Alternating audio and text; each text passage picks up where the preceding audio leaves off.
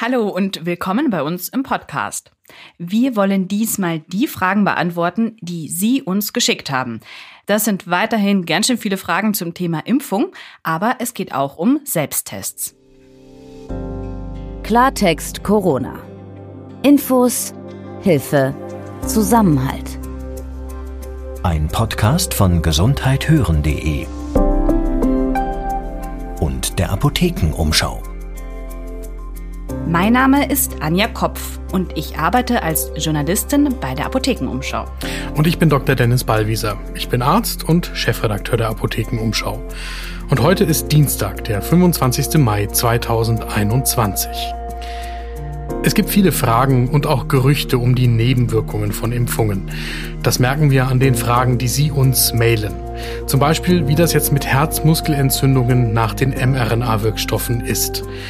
Diesen Fragen wollen wir heute nachgehen. Wenn Sie noch weitere Fragen haben, die bei Ihnen ungeklärt sind, dann können Sie uns auch noch weiterhin schreiben. Die Mailadresse ist redaktion.gesundheithören.de.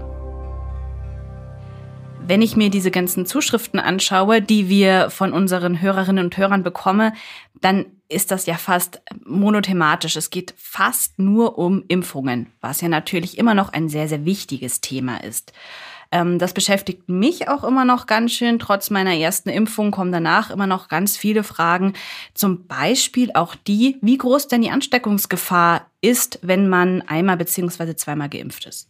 Ja, das ist auch verständlich, weil das ja ganz praktische Auswirkungen für jede geimpfte Person hat. Richtig. Und bei dieser Frage ist es wichtig zu verstehen, dass man sich zwischen der ersten und der zweiten Impfung natürlich da auch entwickelt. Also von dem Tag der ersten Impfung an baut der Körper Antikörper gegen das Virus auf. Und nach der ersten Impfdosis, zum Beispiel mit Vaxzevria von AstraZeneca, hat man nach 14 Tagen einen Impfschutz von ungefähr zwei Dritteln, also 65 Prozent. Und wenn man dann die zweite Impfung bekommt und wir jetzt mal zum Beispiel auf den Impfstoff von äh, BioNTech Pfizer schauen, das ist Comirnaty, dann hat man zwei Wochen nach der zweiten BioNTech-Impfung 90 Prozent Impfschutz. Daraus kann man jetzt schon ablesen, also das Risiko nach dem vollständigen geimpft werden, das ist nicht gleich null, weder sich selbst noch mit dem Virus zu infizieren, noch das Virus an andere Personen weitergeben zu können. Aber es ist ja relativ hoch die Wahrscheinlichkeit, dass das nicht passiert. Absolut. Also die Wahrscheinlichkeit ist ganz überwiegend. Und es gibt noch was anderes, was mindestens genauso wichtig ist in dem Zusammenhang. Man ist dann geschützt vor einem schweren Verlauf, vor den Komplikationen, die die Covid-19-Erkrankung mit sich bringt und eben auch nahezu vollständig geschützt vor einem tödlichen Verlauf. Und das ist ja ganz, ganz entscheidend. Du hast ja jetzt auch gerade so ein paar Zahlen genannt, zum Beispiel bei BioNTech, das sind ja maximal 95 Prozent Wirksamkeit. Was sind denn diese 95 Prozent? Ja, die Zahlen, die können verwirrend sein. Deswegen nochmal ganz einfach erklärt. Bei 100 Personen, die dann SARS-CoV-2 ausgesetzt sind, schützt der Impfstoff zum Beispiel von BioNTech Pfizer bis zu 95 Personen, das sind die 95 Prozent dann vor einer Infektion. Mhm. Und das ist die 95-prozentige Impfstoffwirksamkeit, den jetzt zum Beispiel bei BioNTech aktuell der Hersteller mit 95 Prozent angibt. Am Anfang bei der Zulassung hieß es immer mindestens 90 Prozent. Mhm. Und jetzt muss man natürlich auch noch mal berücksichtigen, das gilt im Moment immer noch. Das kann sich verändern, wenn wir noch neue Mutationen kennenlernen. Bisher ist es glücklicherweise so, dass die Impfstoffe, die wir hier in Deutschland zur Verfügung haben, auch gegen diese Mutationen wirken.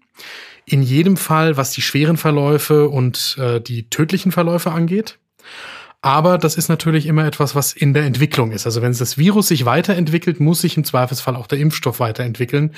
Und deswegen muss man immer mal wieder draufschauen, wie denn die Wirksamkeit ist.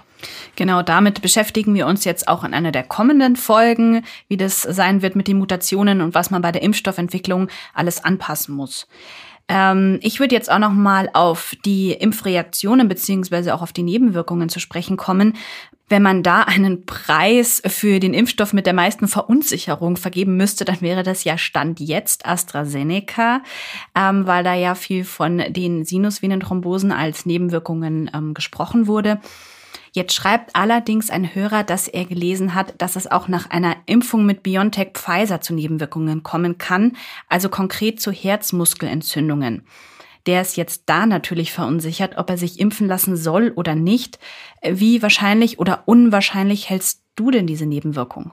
Also für die schnelle Antwort und um zu wissen, was man tun sollte, aus meiner Sicht kann man sich dennoch ruhigen Gewissens auch als junger Mann, das ist die Gruppe, um die es hier besonders geht, mhm. mit BioNTech Pfizer impfen lassen, also mit Comirnaty.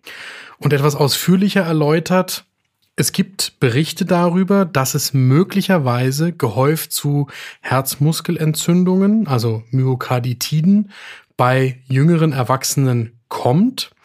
Aber die Behörden, die das im Moment untersuchen, das ist einmal die CDC in den Vereinigten Staaten, die Behörde, die dort dafür zuständig ist. Und es ist auch äh, die EMA hier in Europa, die europäische Aufsichtsbehörde, die dafür zuständig ist. Die kommen im Moment noch nicht zu dem Schluss, dass es tatsächlich vermehrt Herzmuskelentzündungen nach einer Impfung mit BioNTech Pfizer gibt. Und sie kommen schon gar nicht zu dem Schluss, dass das ursächlich auf den Impfstoff zurückzuführen ist. Es gibt da Berichterstattung, auch in den Medien darüber. Die New York Times hat darüber geschrieben, die Jerusalem Post hat darüber geschrieben.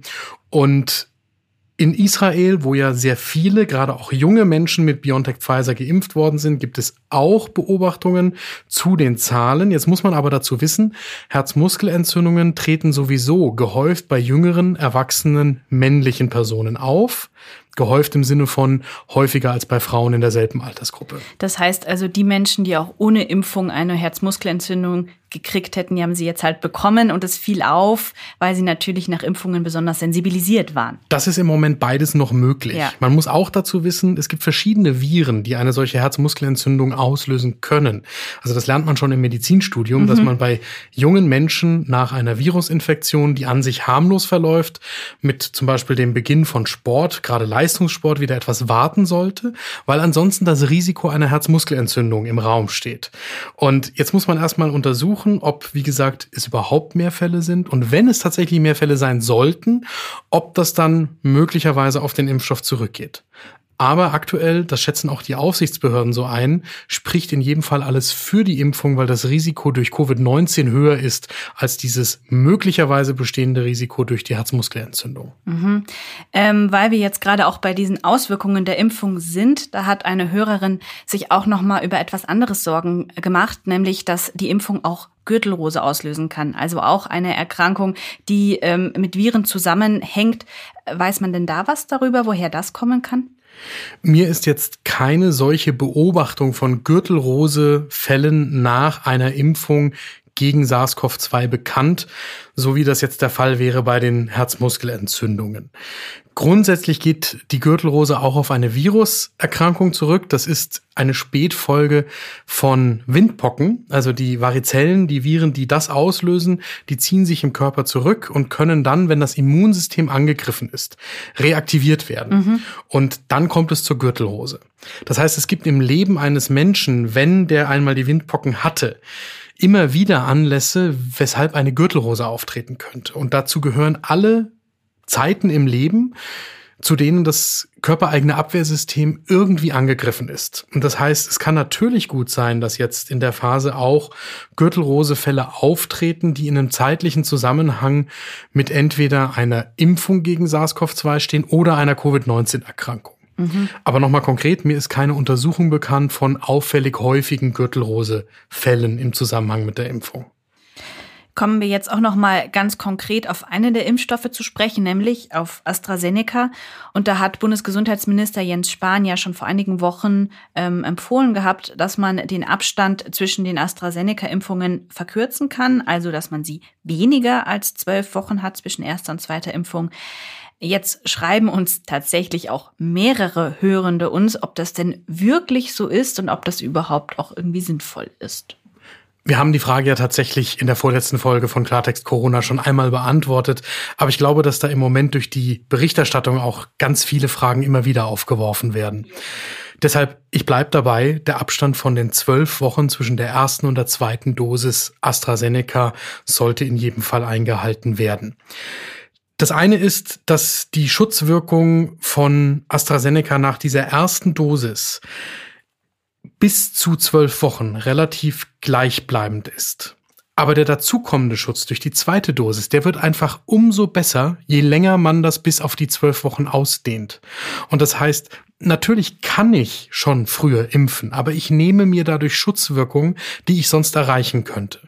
Und auch gerade wieder in dem Wissen, dass wir uns ja ein Leben lang mit diesem Virus werden auseinandersetzen müssen und immer wieder auch über neue Impfstoffe werden reden müssen, wäre es jetzt schon gut, die bestmögliche Impfwirkung aufzubauen. Und wir reden ja auch jetzt nicht von Monaten, die man länger warten muss, sondern es sind halt dann einfach statt acht Wochen zwölf Wochen. Also okay, ein Monat mehr, aber ich hoffe doch auch, dass man das schafft, das noch irgendwie geduldig zu sein und abzuwarten. Genau. Ähm, die abschließende Frage, die dreht sich jetzt noch um Selbsttests. Wir haben da ja auch schon über verschiedene Arten von Tests gesprochen, also den Nasenabstrich, den Google-Test, den Spucktest. Ich verweise da auch gern nochmal auf die Folge 115. Da haben wir uns mit Professor Michael Wagner von der Universität Wien nochmal sehr ausführlich über diese Tests unterhalten. Jetzt schreibt uns eine Hörerin, dass sie einen Selbsttest gekauft hat, in dem in der Packungsbeilage steht, dass man ähm, die Probe für diesen Test auch als, als Stuhlprobe nehmen kann. Mhm. Und ähm, ihr Kind, das verweigert den Nasenabstrich, was man ja auch irgendwie verstehen kann. Ich meine, hundertprozentig angenehm ist das nicht. Und ich glaube, für Kinder einfach noch viel unangenehmer. Und sie schreibt, ihr kommt das natürlich ganz gelegen, wenn man halt einfach nur aus dem Stuhl die Probe nehmen muss. Aber ist sich da eben auch unsicher, ob das denn jetzt wirklich so zuverlässig ist.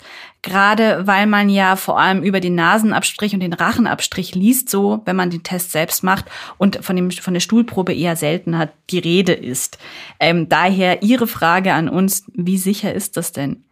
Also tatsächlich haben wir uns hier im Haus bisher auch Tests angeschaut, die auch für den Stuhlnachweis zugelassen waren. Allerdings kenne ich da zum jetzigen Zeitpunkt nur Tests, die für professionelle Anwender gedacht sind. Mhm. Insofern würde ich das im Moment nicht zu Hause für Laien empfehlen. Das kann aber durchaus sein, dass da jetzt schon die ersten Tests auf den Markt kommen, die vielleicht auch dafür gedacht sind. Allerdings stelle ich es mir ganz praktisch gedacht für zu Hause trotzdem immer noch einfacher vor, dass das Kind vielleicht erlaubterweise mal in der Nase puppeln darf, eben mit dem Teststäbchen, was es sonst nicht darf, und das zu machen statt der Stuhlprobe. Mhm. Das heißt also, dass man möglicherweise schafft, so ein bisschen mit, mit kleinen Elternkniffen das Kind dazu zu bewegen, dass es einfach diese Probe irgendwie freiwilliger macht. Davon berichten ja viele Eltern, dass wenn die Kinder das selber machen dürfen, man das beaufsichtigt, aber eben die Kinder selber mit dem Stäbchen in der Nase puppeln dürfen und dann kriegen die das auch nach ein paar Mal üben hin, dass das besser geht, als wenn die Eltern das für die Kinder machen.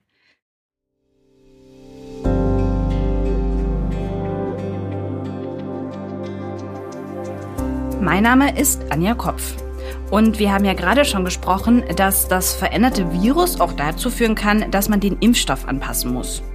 Deswegen wollen wir in der nächsten Folge in einem Labor nachfragen, was geschieht, wenn so eine Mutation auftaucht. Also wie dann Impfstoffe auch weiterentwickelt werden, dass sie wieder besser wirken. Das wollen wir unseren Gast Professor Peter Kremsner fragen. Er ist Direktor des Instituts für Tropenmedizin an der Universitätsklinik in Tübingen und er leitet die Studie für den Corona-Impfstoff des Tübinger Biotech-Unternehmens CureVac. Wenn Sie weitere Fragen rund um Corona haben, dann schreiben Sie uns doch gerne eine E-Mail an redaktion.gesundheithören.de. Wir versuchen die entweder selbst zu beantworten oder wir suchen eine Expertin oder einen Experten, die sich mit dem Thema auskennen. Und wenn Ihnen dieser Podcast gefällt, dann freuen wir uns über ein Abo, egal wo Sie Ihre Podcasts hören. Klartext Corona. Ein Podcast von gesundheithören.de und der Apothekenumschau.